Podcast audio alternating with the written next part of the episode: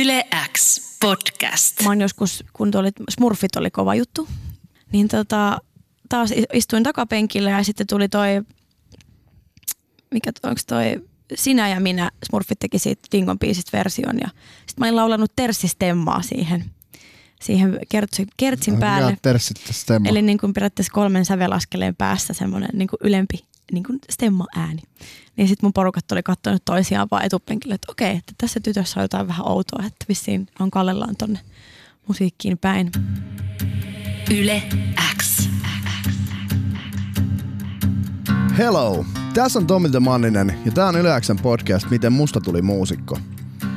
Me ollaan totuttu näkemään artistit idoleina ja tähtinä, mutta muusikkoissa on jotain muuta. Jotain paljon henkilökohtaisempaa. Tässä podissa nämä tyypit pääsee puhumaan siitä, mitä ne rakastaa, eli musiikista. Ja me saadaan näin ennen kuulumattomia tarinoita ajalta ennen, kun nämä tyypit oli julkkiksia. Tällä kertaa oman storin saa jakamassa Ellinora.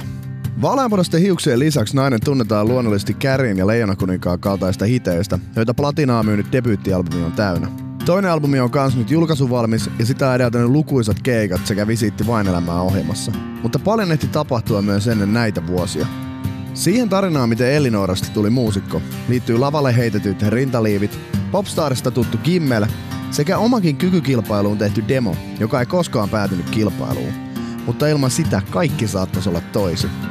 No, annetaan Elinoran kertoa tää tarina.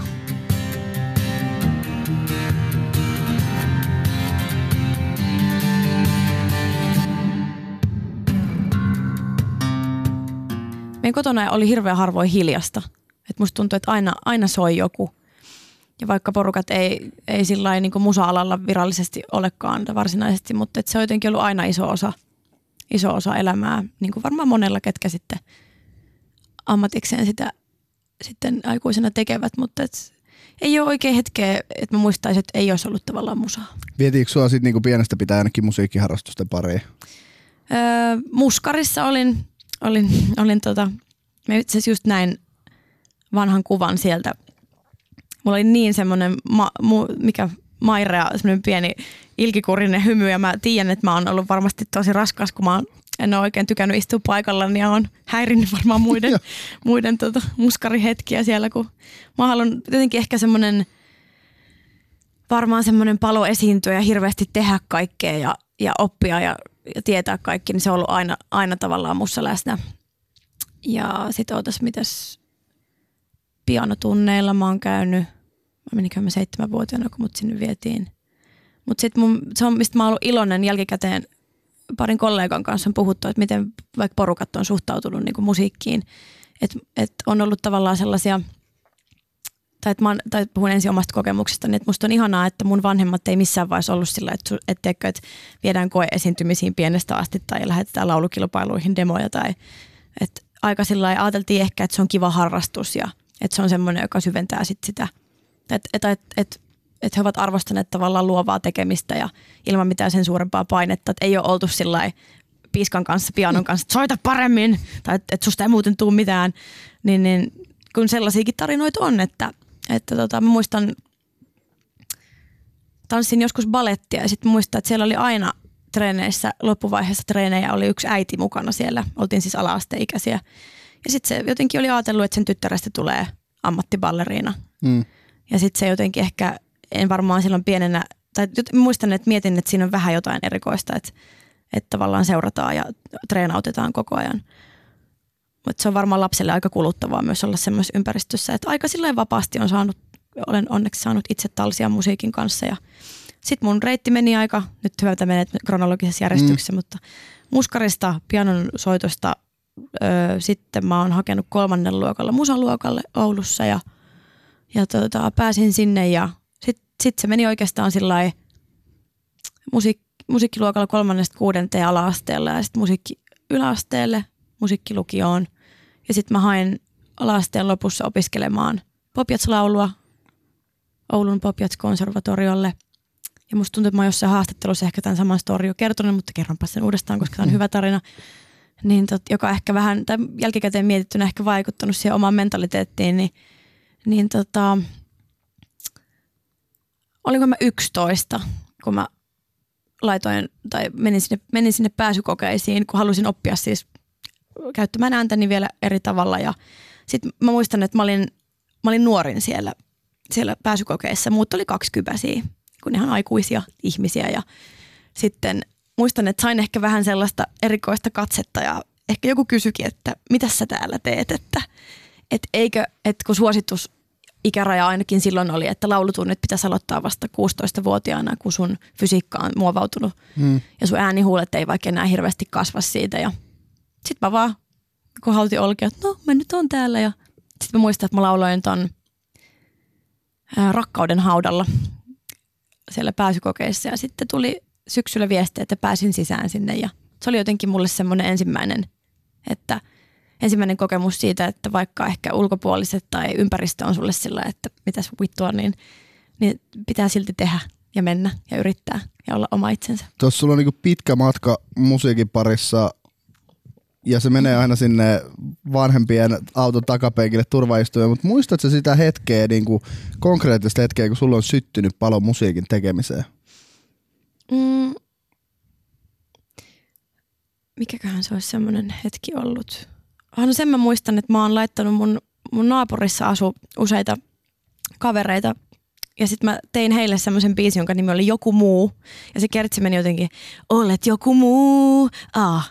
Ja sitten mä ajattelin, mä olin katsonut Popstarsia, joka Joo. tuli telkkari, tai 2002 ehkä.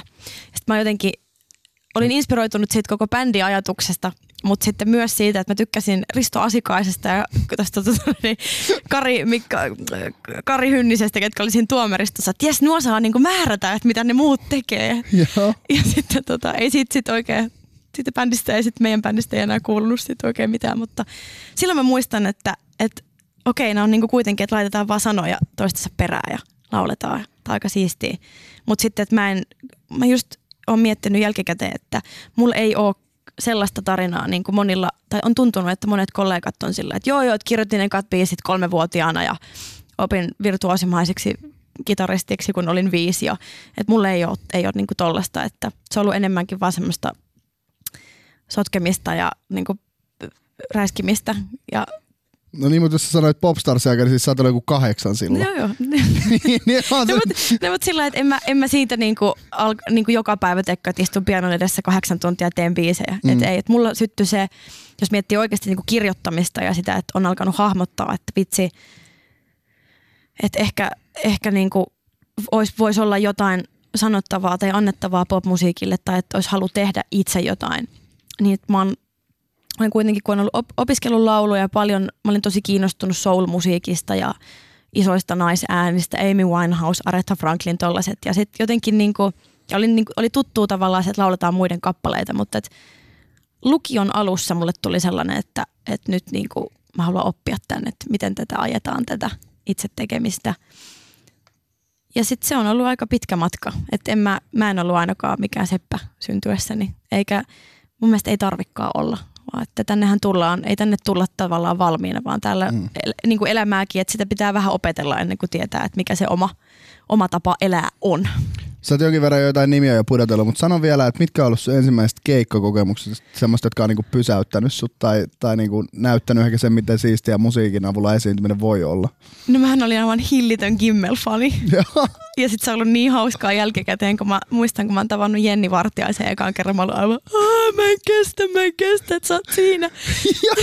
ja sitten hän on ollut aina, että joo joo, ei mitään, ihanaa. Mutta Jenni on, Jenni on esimerkki siitä mun mielestä, että mä aina ajattelin, että ihan silloin pienenäkin, että hän on varmaan tosi lämmin ja ihana ihminen. Niin hän on kyllä ihan aidosti sellainen, että se on luonut mulle toivoa tavallaan, että, että välillä ne kuvitelmat ovat myös totta. Jo sanotaan, että ei pitäisi tavata idoleitaan, että ei semmoiset pilvilinnat romahda. Mä oon ihan eri mieltä kyllä Jennin suhteen tuossa. Mutta niin, niin tota, ekat keikkakokemukset. Öö, mä muistan, että Oulu, Gimmel esiintyi Oulussa ehkä 2003 jossain yökerhossa, mutta se oli silloin sallittu keikka. Ja mä menin eturiviin. Mä istuin jonkun sellaisen roudauskeissin päällä siellä edessä. Muistan, että mä en käynyt vessassa koko aikana, kun mä halusin pitää sen mun paikan. Et mä oon ollut kyllä niinku ihan true funny. Ja sitten se on jatkunut kyllä ihan, jos miettii sitten niinku teini-ikäisenä, sit kun alkoi ehkä olla vielä mut tuli, ja sitten varsinkin musalukiolaisena, kun alkoi olla vähän niin sanotusti tiedostavampi musiikin kuuntelija ja, ja ehkä pop oli silloin mulle vähän jotenkin semmoinen, että kyllä mä niin kuin hyvästä popmusiikista ja pop-sana on nykyään mulle mun mielestä ihana, kun se kattaa niin paljon, mm. että sä et laita itseäsi mihinkään boksiin, kun sanot, että mä teen popmusiikkia. Mutta silloin mä muistan, että mä olin tosi kiinnostunut indie-musasta ja, ja Arctic Monkeys oli niin kova juttu ja, ja tota, ajattelin, että mä menen Alex Turnerin, heidän laul- laulajansa kanssa naimisiin. No, en mennyt, mutta ei haittaa, olen pärjännyt ihan hyvin. Ja, ja mit, otas mä mietin, sitten tota, Näit... mä olen Elämä lapselle konsertissa tämän, vitsi mä hyppelen, sori, sori ku, kuuntelijoille, olen epälooginen ihminen. Mutta siis, sä oot tosi innoissasi vaan kaikista joo, näistä kaikki, teini Sitten mä oon teini-ikäistä asti, mä oon halunnut festivaaleille ja olinko mä 16 vuotta, kun mä menin eka kertaa Ruissiin. Siellä The Sounds oli mulle tosi iso bändi. Niiden keikkoja mä rakastin. Maja Ivarsson oli mulle sellainen niin jumalhahmo. Mm. Ja semmoinen jotenkin, että ehkä jälkikäteen mietittynä niin se on vaikuttanut omaankin semmoiseen lavapresenssiin sen verran, että musta oli siistiä, että se jotenkin, että vaikka, ei voi sanoa, että vaikka hän oli nainen, vaan että koska hän oli nainen, niin hän, oli silti, hän ei niinku sopinut niinku mihinkään rooliin. Et se pystyi räkimään lavalle ja joi bissejä ja poltti röökiäkin välillä ja eikä ne vaan, että sen asenne oli jotenkin sellainen anteeksi pyytelemätön ja se oli tosi punk ja mä tykkäsin siitä, että ei tarvi olla mikään kiiltokuva.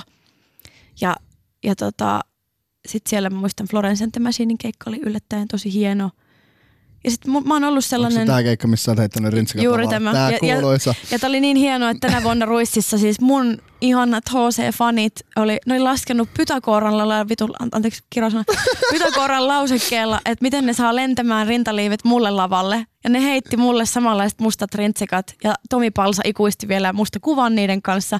Ja hän on ottanut Florensesta kuvan sit mun rintaliivien kanssa ja tuli tämmöinen kuvakollaasi, jos ne oli. Ja mä olisin, että okei, okay, my life is complete se oli hienoa. Ja, mutta et, äh, pointtina vaan se, että toi fanittaminen ja sellainen, että ja, ja se, se, ai niin vitsi, se mun piti vielä sanoa, festareista tuli mieleen, että sinä vuonna, olisikohan Amy Winehouse ollut tulossa provinssiin 2007 vai 2008. Mm.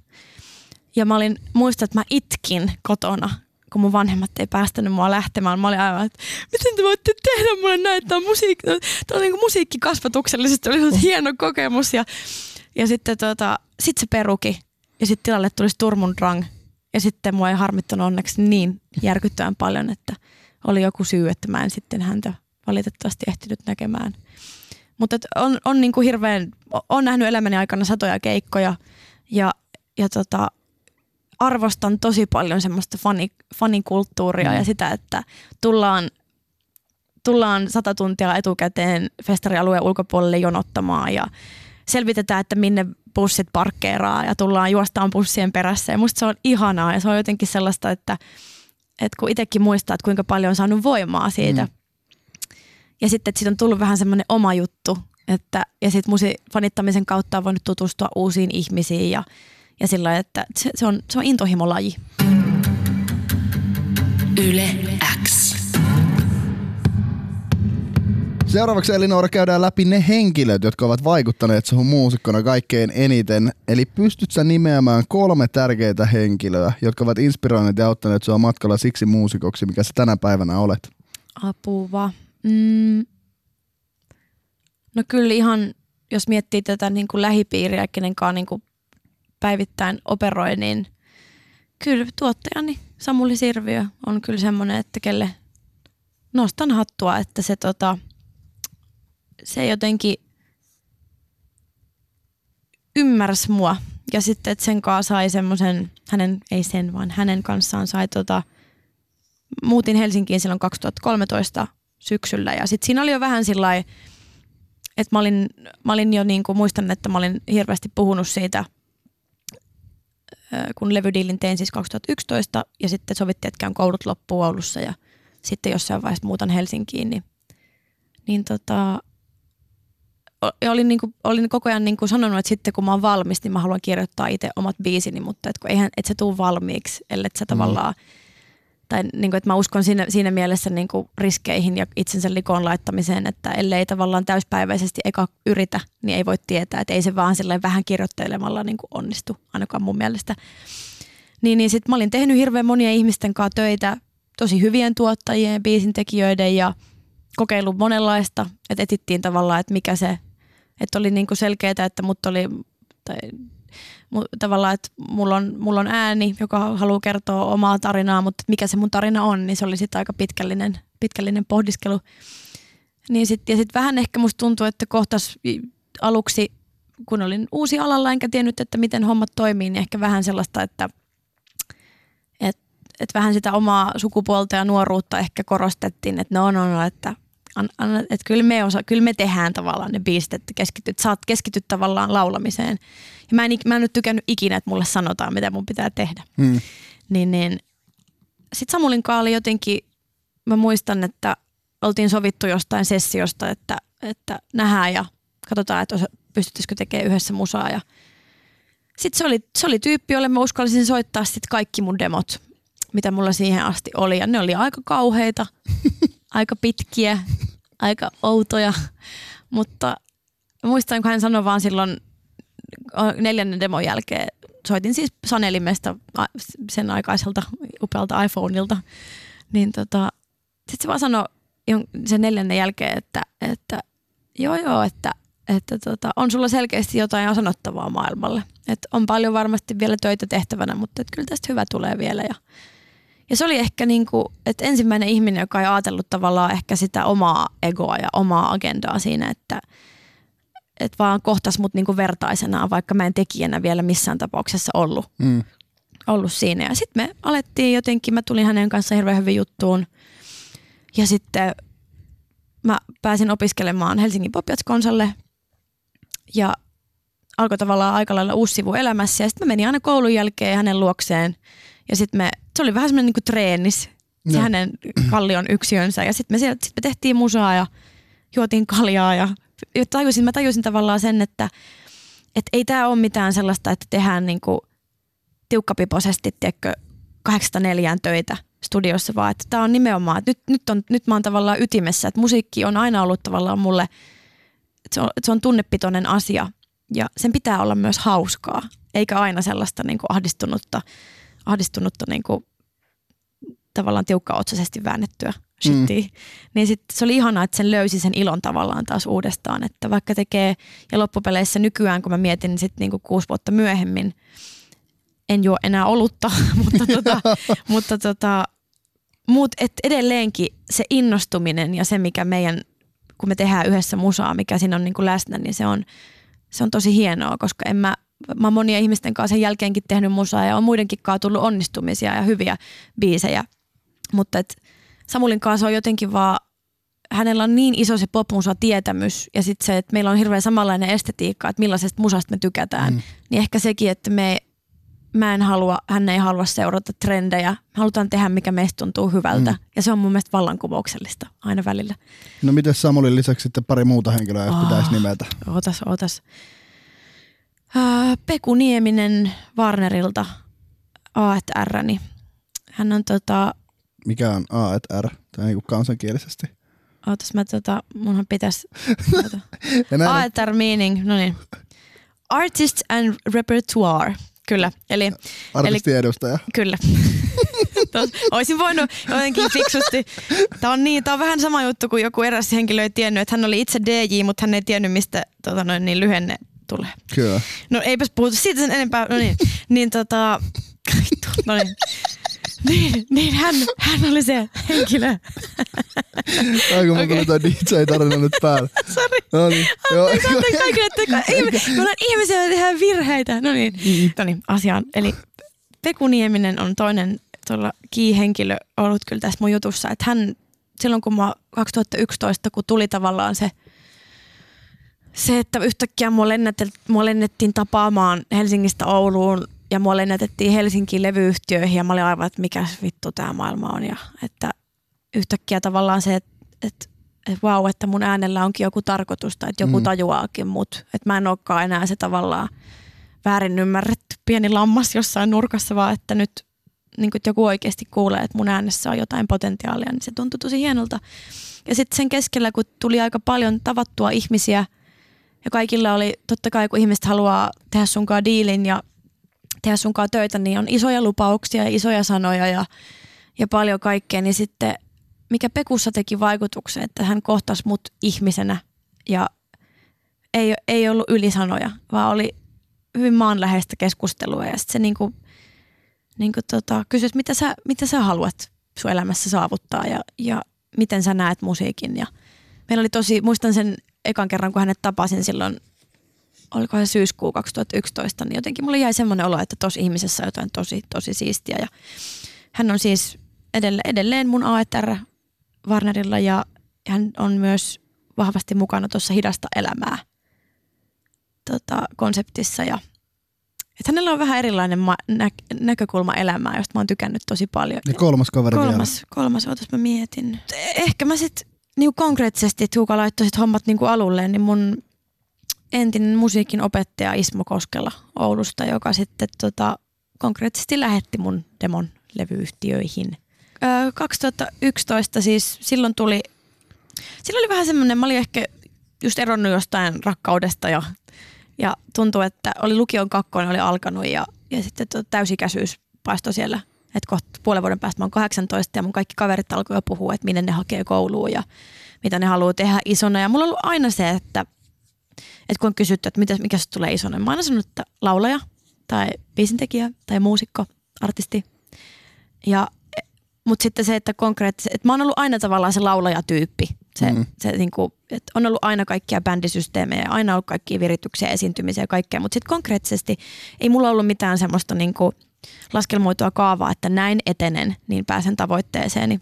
No anyway, tarina on vaan se, että Voice of Finlandin eka kausi oli ilmoitettu, että semmoinen tulee ja konsepti kuulosti, mä näin niitä mainoksia ja kuulosti musta mielenkiintoiselta, että vain ääni ratkaisee. Ja mä olin ehkä ollut vähän kriittinen noihin, olin kattonut kyllä Popstarsin jälkeen Idolsia ja, ja sitten ehkä jälkikäteen vähän ymmärtänyt, että okei, okay, että on myös aika, lailla, aika paljon sitä, niin kuin, että on niin kuin viihde, viihdeohjelma televisioon, että ei tässä nyt välttämättä kaikille sitä uraa sitten urkene, joka tuntuu musta hirveän jotenkin väärältä ja jotenkin oudolta.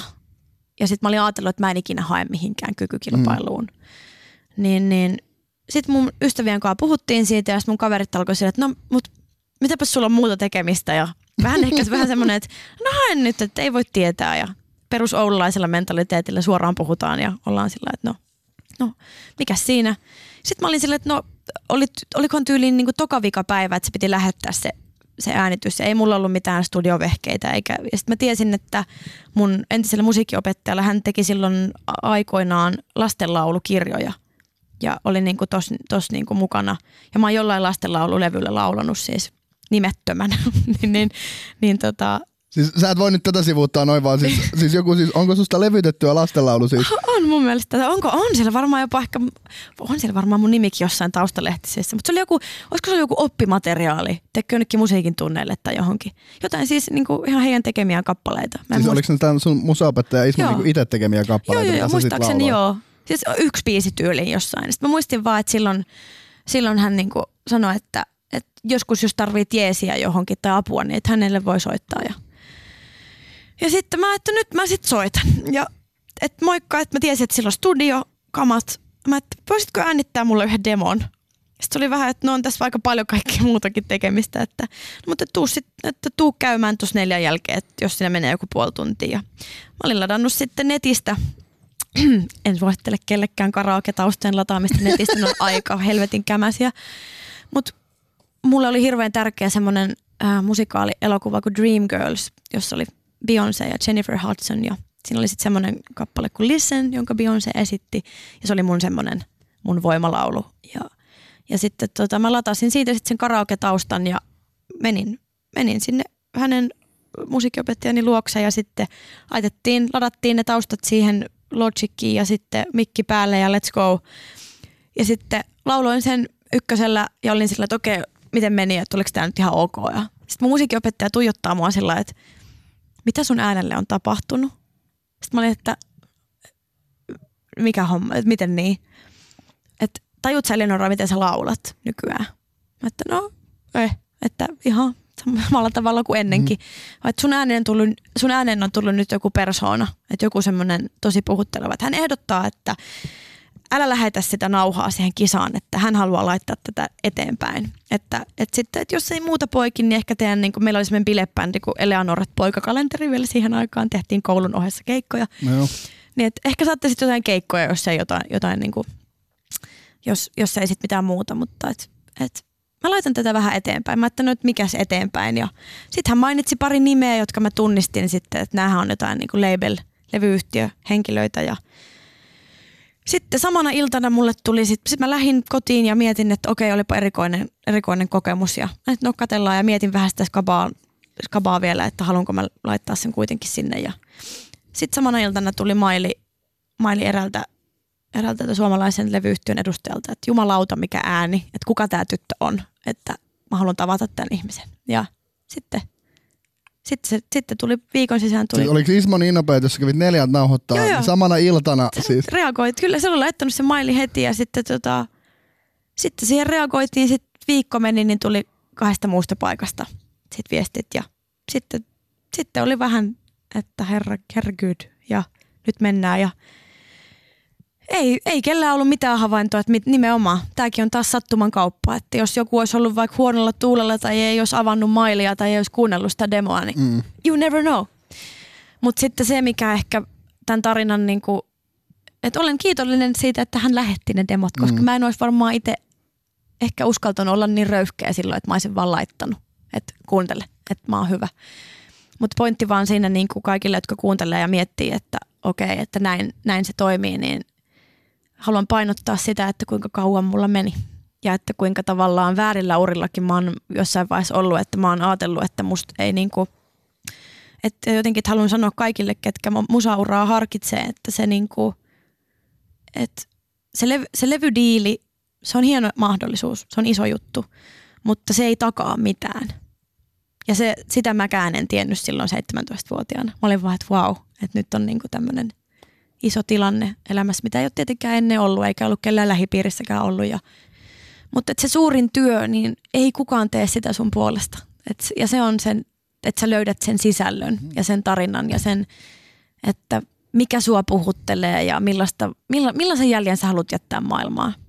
Ja siinä voi mennä vuosi, siinä voi mennä viisi vuotta tai kymmenen vuotta tai 20 vuotta. Että Yksi muusikko on itse asiassa sanonut mulle tosi hyvin jotenkin semmoisen, mitä mäkään en ollut enää ajatellut, kun hän sai niinku ison jo valmiin artistin niinku kautta fiittikeikan. Ja sitä kautta niinku välittömän näkyvyyden ja tosi hyvin niinku onnistui siitä, sitten lähti sinkutin albumit tulemaan. mm, Niin kyse ei olekaan siitä, että kaikki olisi pedattu sulle valmiiksi, vaan sitä työtä on tehty siinä 20 tai 30 vuotta Kyllä. sitä tilaisuutta varten, että sitten kun se tilaisuus tulee, niin sitten on valmis. Mm. Mutta se ei ole niinku yhtään pois siitä, että vaikka se tilaisuus tulisi joku toisen kautta, Mm. niin mikään ei ole valmiiksi pedattuna, vaan sun pitäisi olla valmis siihen tilanteeseen, kun se tulee. amen, amen.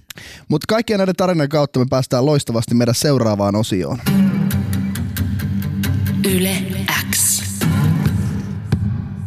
Meidän olisi tarkoitus, Elinora, tutustua sun muusikon CVhen, koska Oh nyt ollaan God. siinä vaiheessa, että toinen albumi on ulkona, mutta mitä kaikkea tätä on niinku edeltänyt, ja sä hyvin tuossa avasitkin Ismon kautta, sun vanhan musaopettajan kautta, että mitä on tapahtunut, koska jos me mietitään, että, että mitä aikajana, jos me nyt kerrataan tässä kohtaa podcastia, että 2011 on tullut levysopi, levytyssopimukset, Villilapsi on tullut eka albumi 2016 ja nyt on 2019 ja tulee sitten tää vaaleanpunainen anteeksi, vaaleanpunainen vallankumous kakkosalbumi, mutta sä oot opiskellut musaa ja sä sanoit, että sulla oli siis silloinkin bändiprojekteja. Siis mikä tää oli, Elet Noora ja poikakalenteri vai? Ja noudat poikalenteri. Terveisiä jäbille, jos kuuntelet.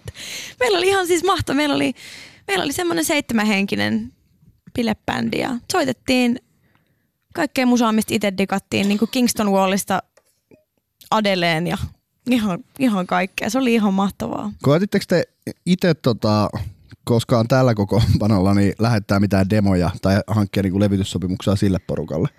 Ei kyllä, ei kyllä. Et se, mä itse asiassa mietin just, että tuli toi, toi, se levydiili juttu tuli 2011 syksyn aikana, että se bändi oli ollut jo mun mielestä hetken.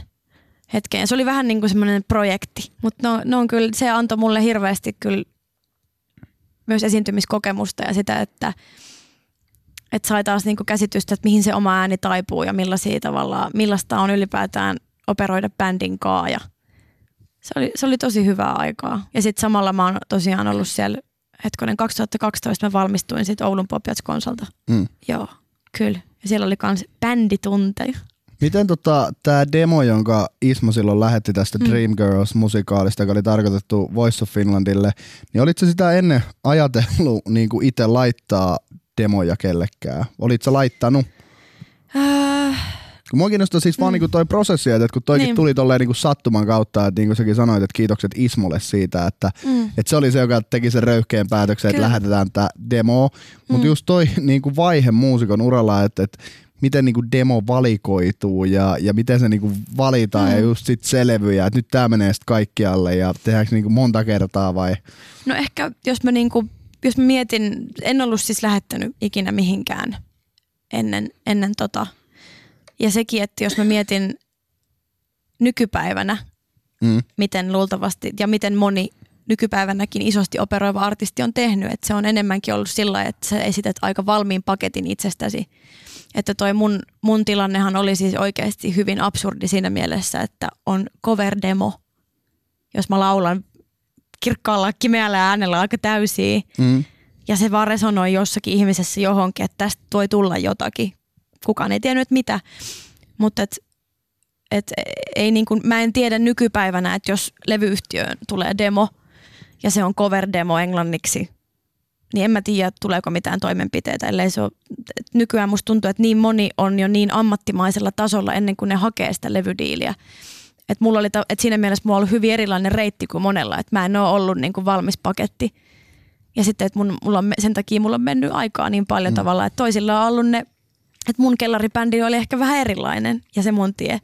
Että et monilla on sitten sillä nykyään musta tuntuu, että ja siis ehkä myös samalla se, en mä tiedä vinkki, kun mä en ole itse toiminut niin, mutta mä oon ymmärtänyt, että, että, että ihmiset nyky, tai nykypäivänä, että jos on vaikka artisti X, niin sulla on jo valmiina tavallaan se oma juttu ja sulla on vaikka levyllinen biisejä valmiina tai vaikka neljä biisiä tai kolme biisiä ja sitten susta otetaan promokuvat, jossa tulee, tai otat itsestäsi jotkut kuvat, jossa sä olet oma itsesi ja se sun syvyys ja minuus näkyy. Mm. Ja sit sä haet vasta tavallaan sitä julkaisijaa sille sun asialle.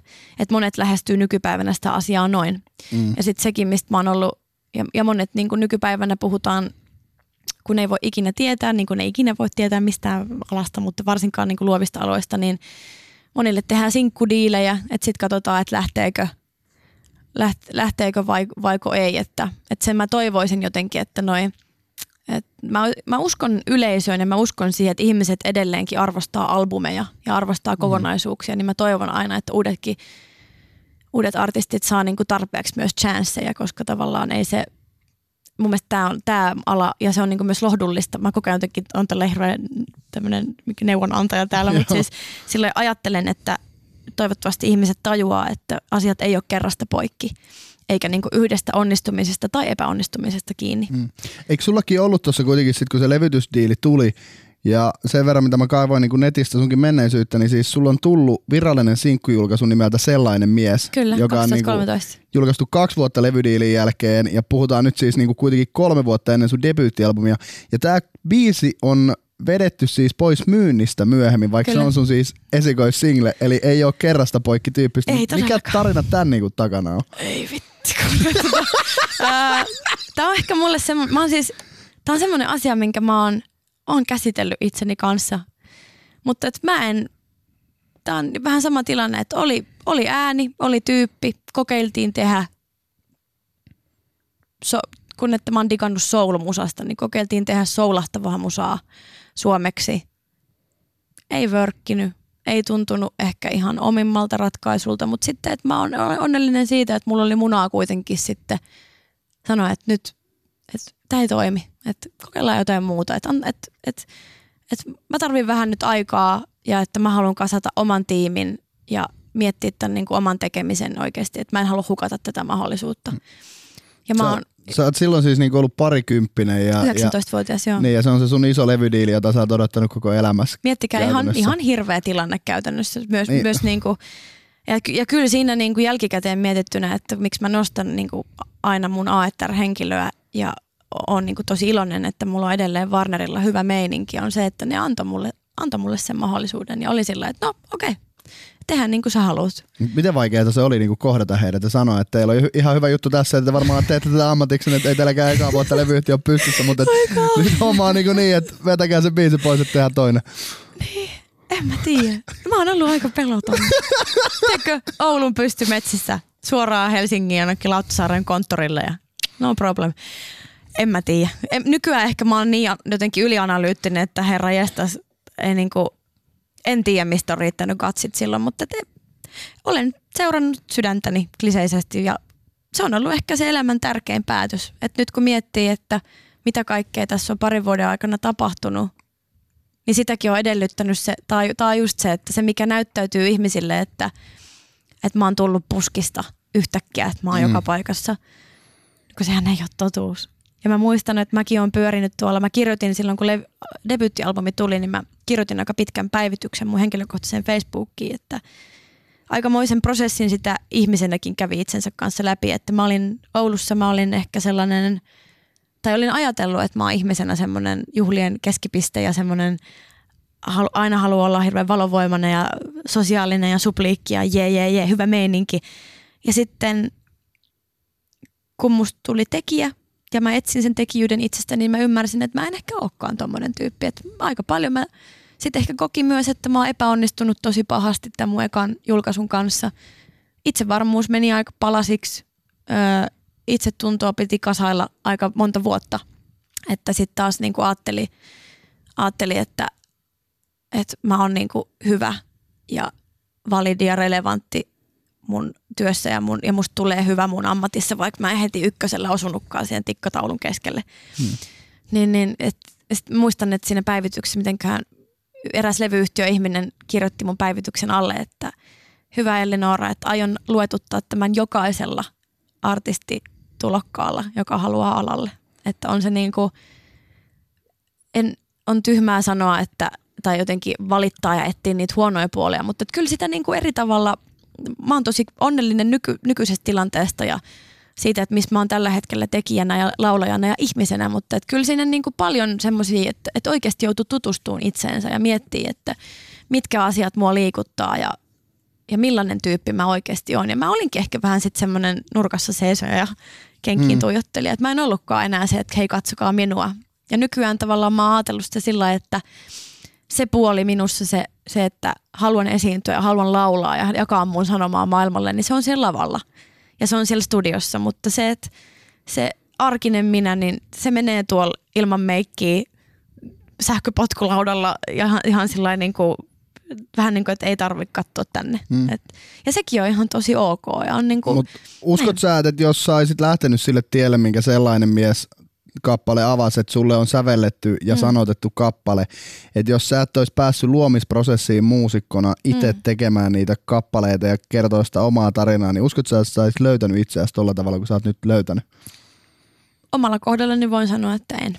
Ja se, että nostan, tai just tämä, että totta kai nostan hattua ihmisille, jotka pystyy tulkitsemaan muiden tekemiä biisejä se on ihan sairaan vaikeeta. Niin kuin huomattu, että mulla se ei nyt toiminut.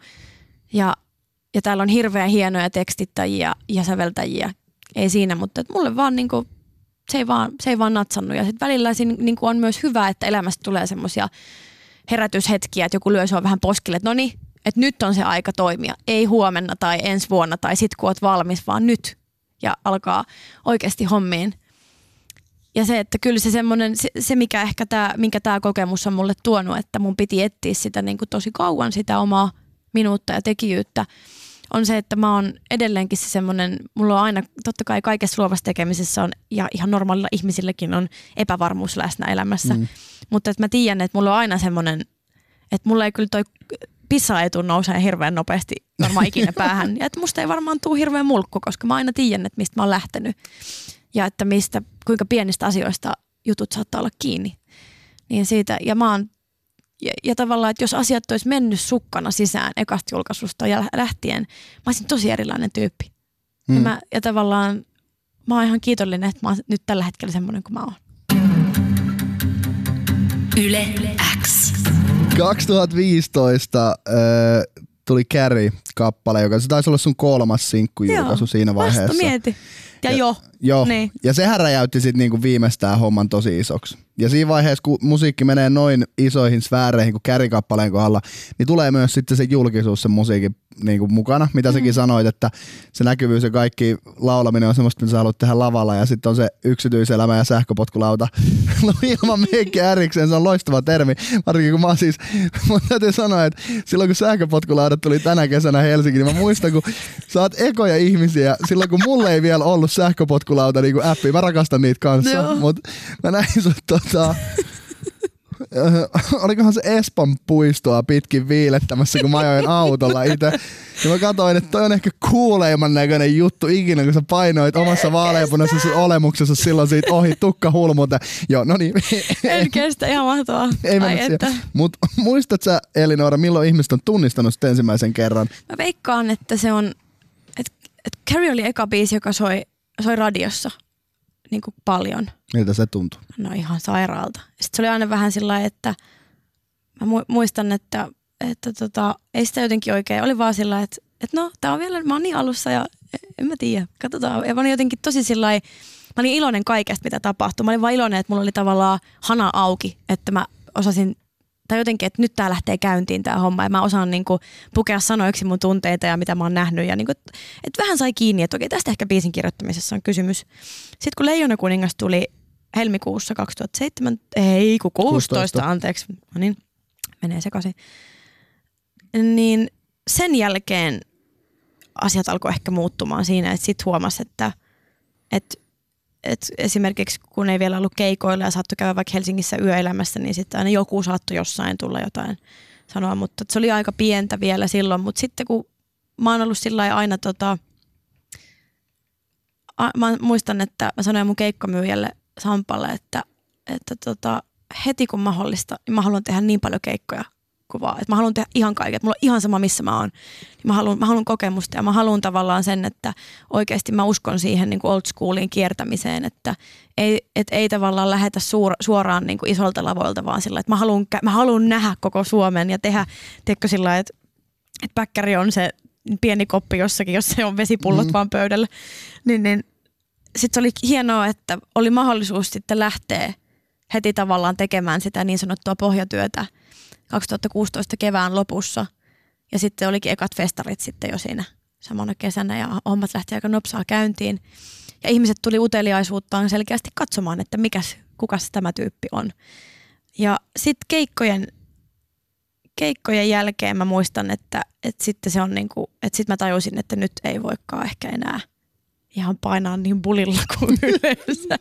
ja sitten mä muistan, että nykyään olen jo tupakoinnin onneksi lopettanut, mutta että mä olin jonkun keik- ekojen keikkojen jälkeen, että olin röökillä jossain taka, taka, tota, huoneessa, taka, taka, takahuoneen ulkopuolella ja sitten jotkut tulivat, että miten sä voit polttaa? Sitten mä mietin itsekin, että no niin, miten mä voin, kun en, että se oli vaan semmoista juhla, juhla tavallaan mm-hmm. tupakointia, mutta että silti jotenkin tuli semmoinen, että apua ei ja sitten sit se oli aika lailla niin kuin siinä ja sitten on alkanut tulla ehkä vastuuntuntoisemmaksi monissa asioissa ja että on tullut niin kuin tässä vuosien mittaan niin erikoisia kohtaamisia ja tosi ihania kohtaamisia. Ja mä jotenkin, mä haluan pysyä, tai jotenkin muistuttaa itteeni siitä, että, että mä haluaisin aina pysyä minuna. Että mä en halua mm. alkaa pelkäämään maailmaa. Että mä haluan mennä ilman meikkiä ja mä haluan tavallaan, että mulle voi tulla juttelee ilman, että, että tai, tai jotenkin sillä, että mä haluan, että se homma pysyy humaanina. Että mä en halua linnoittautua mun omaan mm. kotiin sen takia, että mua pelottaa, että mitä ihmiset tulee sanoa mulle, että jos ne ei vaikka tykkääkään musta, mm. vai, vai että jotenkin sillä lailla, ettei kadota sitä, että vaikka asiat menee eteenpäin ja näkyvyys kasvaa. Ja sitten se on mulle, mä huomannut, että se on niinku ihmisenä, ihm- ihmisenä niinku, artistina mä ymmärrän, että sun pitääkin jakaa mielipiteitä. Mm. Se on ihan tosi ok ja pitää olla eri ihmis, totta kai niinku, että rakkaus ja viha on molemmat voimakkaat tunteet ja niitä pitää mun mielestä olla. Mm. Se on ihan fine. Mutta sitten se ihminen, se pieni ihminen sen kaiken sisällä, mikä mussakin on, niin kuin mä en oo mitään, mä en oo tehty niin kuin teflonista, mä en mm. oo mikään rautapannu, tiedätkö, vaan mä oon haavoittuvainen ihminen ja sitten tavallaan, että jos joku vaikka kritisoi jotain sun ulkonäköä jossain, niin se tuntuu tosi pahalta. Ja sitten on sillä, että mä en ole vittu ilmoittautunut mihinkään missikisaan, mä teen musaa. Et niinku, ja sitten se aina väli, ja sitten sit toisaalta taas haluan sanoa vaan sen, että et niinku, myöskin se, että joo, aina tulee jotain shaisseja ja se on ihan kaikille tulee, jotka tekee näkyvää työtä. Mm. Ihan sama mikä se ala on, mutta se vaan, että kyllä mä oon ollut myös positiivisesti yllättynyt ihmisten hyvyydestä ja siitä, että miten analyyttisiä ja älykkäitä kaikki kuuntelijat on ja siitä, että miten kauniisti muakin on kohdeltu ja mua otettu vastaan.